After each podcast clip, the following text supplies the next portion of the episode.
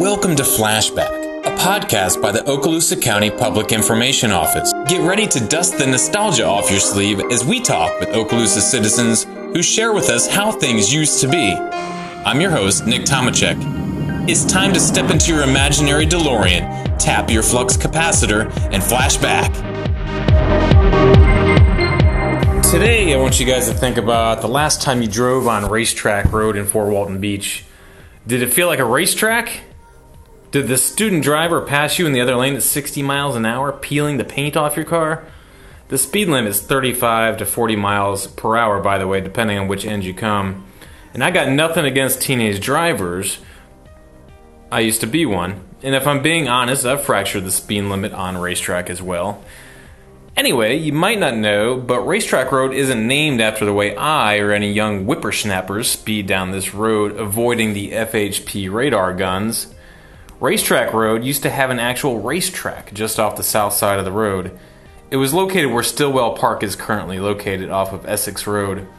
I put a social media post up about the racetrack, and a few people commented that they remember being having races there, um, but still, finding information about an old racetrack on Racetrack Road is a hard thing to Google. Try it. You'll end up down a rabbit hole looking at homes for sale and where the best gastroenterologist is on Racetrack Road. So, with limited resources on finding information, I turned to a local that a lot of people know here in Fort Walton Beach, Gareth Stearns.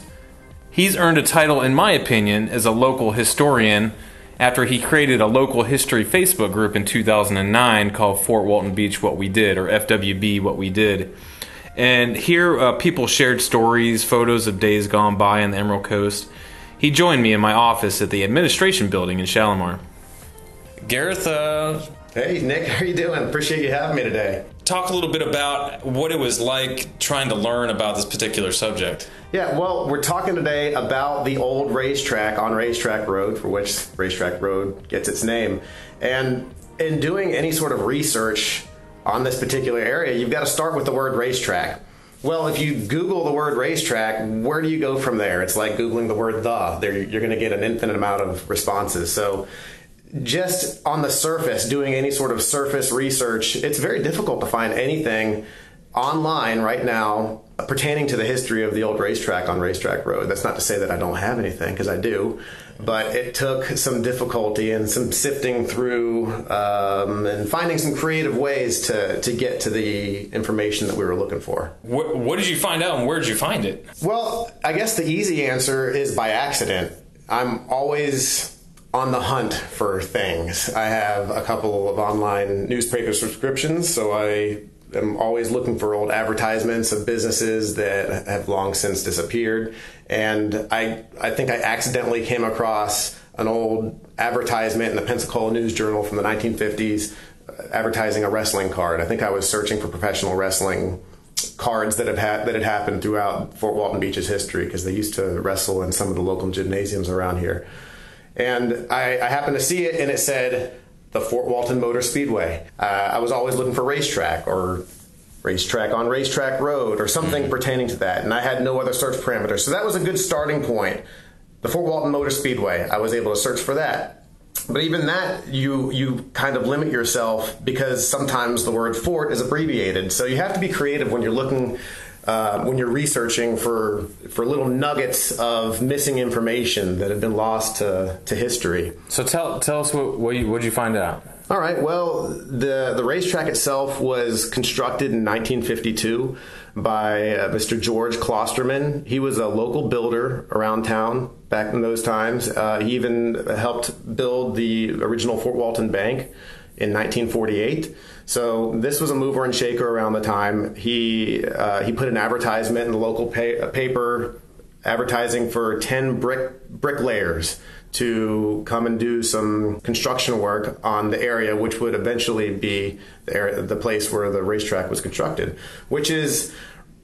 If you remember where Ocean City Elementary was, a lot of people might not remember the school specifically, but they will definitely remember the smell as they drove by that area. And that's because there was a water reclamation facility uh, right behind Ocean City Elementary. And the track was basically constructed right in that particular area uh, in the early 1950s. you're going to do your obvious things on the racetrack. And this, this is stuff that I, I only found out through the researching of primary sources, uh, old newspapers and advertisements and football programs and whatnot. Um, so they did your, your stock car races. They did um, gimmicky type races. They had uh, a, an early version of Demolition Derby, which they called uh, the Hell Drivers Racing. And that's just interesting because that was a brand new thing. You know, let's go wreck some cars. Let's go find some old cars and race them around and wreck them. And demolition derby, the term, hadn't been invented yet. So what was called was hell driving. So they had those. They had horse racing. They had uh, some really creative things like boxing matches. They had wrestling matches, and they even had baseball games. The very first season of the Fort Walton Jets baseball team, which was a minor league affiliate of the Minnesota Twins. That was also uh, the very first season was in 1952. Same year that the stadium opened, the uh, the field was constructed in the middle of the racing circle, and spring training was held at the facilities, and the players themselves were housed at the stadium. They built barracks and living quarters and um, I was pretty amazed to find out the, uh, the, those details because I had always thought of the Fort Walton Jets as having played their games at Jet Stadium, but originally a lot of expense was put into constructing a baseball field with fencing and lighting and the whole nine yards. Originally, it was done at the racetrack on what we know today is Racetrack Road. My online resources uh, don't have every single newspaper that was ever published, so there's kind of a gap after 1953. Um, I did. I do have an advertisement from 1956 uh, advertising a local builder that uh, references the racetrack location as a reference point for people to find his business, and he actually references it as uh, located on Dog Track Road. They had dog track ra- dog races there as well. Gareth went on to discuss some of the other local topics that we may get to in another episode, but I thought it was interesting that the things that involve heavy gambling, like horse racing, had advertisements that read, quote, no gambling for amusement only. Now, if you've lived here long enough, you may have heard stories of illegal gambling in our area in the old days. So, was the advertisement for an activity that typically involves heavily gambling just words to legally have horse racing in town? Well, I'll leave that for you to consider. And if you don't know much about horse racing, each big race usually has a name to it. Uh, I think uh, Kentucky Derby or the Preakness. At the Fort Walton Speedway, races held in the 1950s included the Boggy Bayou event, the Cinco Bayou event, the Choctawhatchee inaugural, with uh, horses named Texas Target and Shoe Fly. One article listing an upcoming horse race read like this quote, Other horses are entered in other races from Pensacola, Holt, Bonifay, Ensley, and Baghdad. Jockeys include James Avery, Henry Herbert, Wayne Beck, and Preston Cushing of Pensacola, Richard Hamilton and Mickey Mouse of Mobile, and Ronald Boyette of Baker. Wait, what? Mickey Mouse? Would have loved to see that jockey. What's also interesting is looking at the ads that Gareth found. The names of the wrestlers who competed were also pretty nifty. The Zebra Kid weighed at 331 pounds, or uh, Tarzan White was another name. Wrestler Paddy Mack with P A D D Y and Tom Bradley were regulars at the Fort Walton Speedway. Though I'd say Tom Bradley, buddy, you got to get a better wrestler name there. Now, Gareth and I are too young to actually have sat in the stands at the Fort Walton Motor Speedway, so I found local restaurateur, philanthropist, citizen leader, and overall nice guy, Tom Rice, to sit down with me. He said he remembers going to the track during that time. I asked him to share what it was like. Tom, thanks for taking the time. I appreciate it. Always fun. Always fun. So take us back to the time of when there was a racetrack on Racetrack Road. What what did it feel like? What what were people wearing back in those days? How old were you? Take us take us back in time. I was a little person. You know, the racetrack that we talk about, this circular uh, horse track, car track, place that wrestling went on, baseball, the Jets, kind of disappears from history about 1959. Well, that puts me as being still in short pants.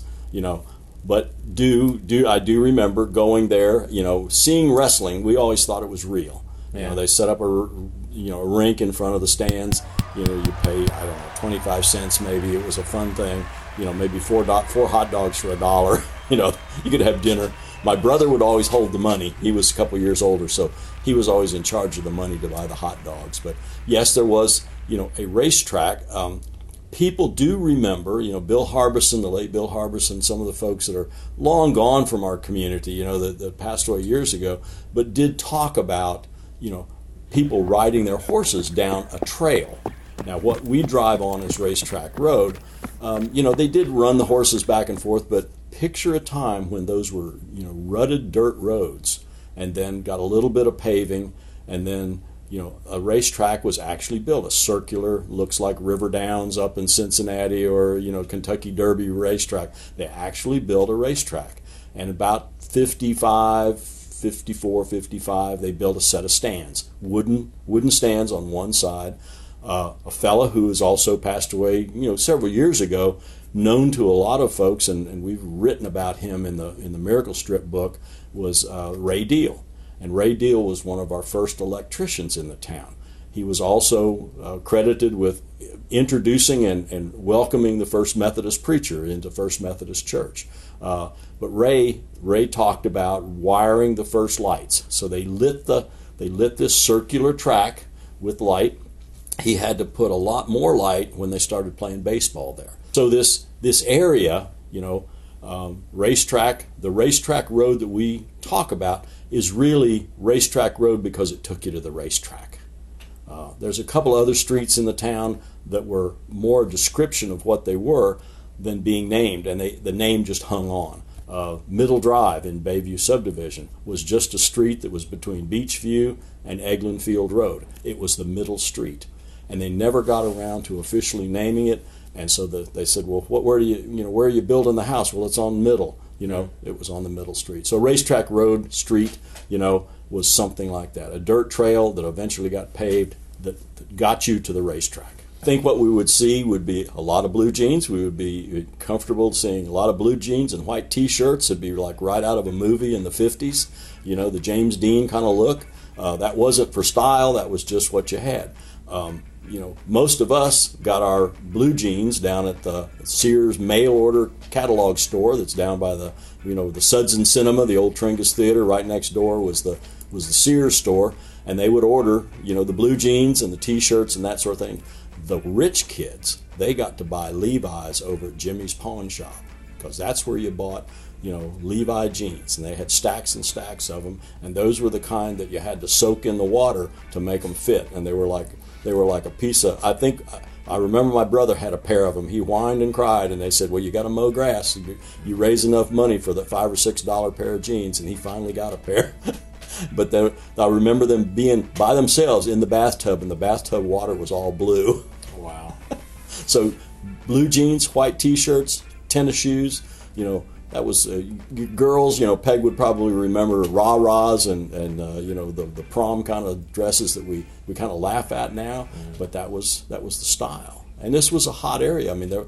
Picture a time where going somewhere with air conditioning, going to the movie theater because they had air conditioning, or going into Roberts Rexall Drugs because there was air conditioning you know, quite a special thing. You know, we, we never had air conditioning in our house growing up.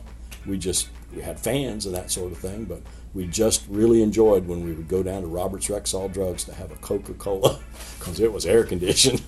remember, remember the I do remember the you know, of course it was pine trees, completely surrounded with pine trees, kind of dusty when uh, you know anything went on. A little breeze would go by, dusty.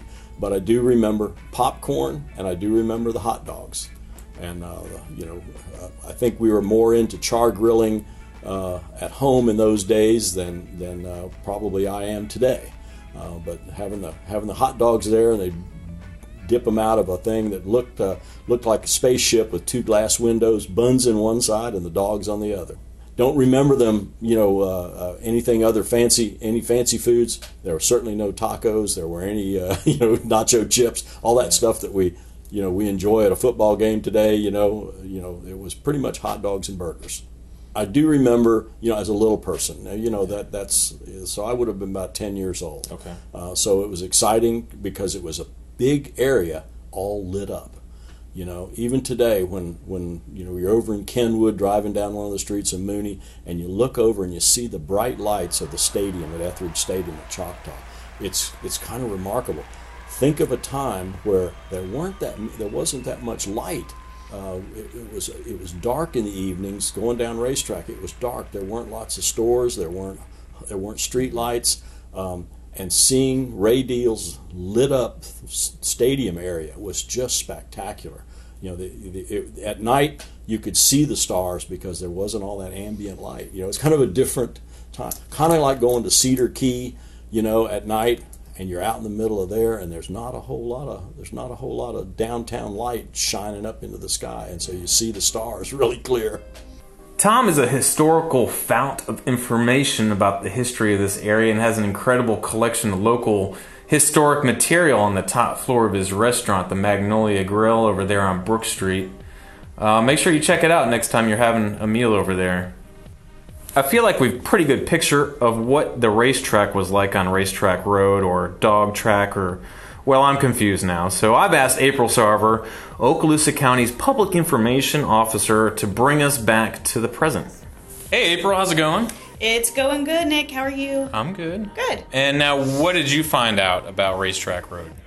So, what I found out was not as exciting as a jockey named Mickey Mouse. and um, so here, here's what we've got. Uh, Racetrack Road. It goes by more than one name. Uh, it also goes by State Road 188 and recently found that this road was also dedicated to Brian Little. Um, I didn't realize this until I was driving down just the other day. It's on the west end of Racetrack Road, uh, designated by the state legislature in 2006. And so, who is Brian Little? Here's here's what we found. Uh, we found his obituary. Um, he was actually born in Fort Walton Beach and is a fellow Choctawhatchee High School graduate from 1991. So go Big Green. Uh, he was a he was a member of that 1990 5A state championship football team. That was a big deal in Fort Walton, um, and a member of the Choctaw golf team. So kind of exciting to have uh, Racetrack Road also named after a local. Um, unfortunately, Brian passed away. Um, he had a long, courageous battle with brain cancer and so it's just fitting that we would uh, we would name that road and dedicate it after somebody who grew up here and was a was a big part of our community. What I also found is Racetrack Road is really well represented. Um, out of our five commissioners, the neighborhoods bordering Racetrack Road are represented by three of them. We have Commissioner Goodwin, Boyles, and Ketchel. Additionally, but wait, there's more. Yes. it's also a state road. So it's maintained by the uh, Florida Department of Transportation. And if you have been around the area for any amount of time, you're going to remember a reclamation facility in the area of Racetrack Road in 2009. You may remember it because of its smell. Residents uh, residents complained you could smell it. Um, there was a school over there. The reclamation facility was demolished in 2011 and in its place is a new county park. Um, it's Stillwell Park. It's not new, but it's been recently uh, remodeled. Uh, there's going to be some really cool ADA compliant playground equipment, walking trails, running path. It, it's it's fun. It's uh yeah, it's you know, a great park. It is. It's a good park, and um, you know, Racetrack Road. It's it's only about two and a half miles long, but within that two and a half miles, we have several names and um, a lot of activities, and um, it's it's gone through a transformation. All, all kinds of history with our racetrack road. All kinds of history, including jockeys named Mickey Mouse. so now you know a little more about this well-traveled road in southern Okaloosa County. Thanks for joining us on this episode of Flashback Okaloosa.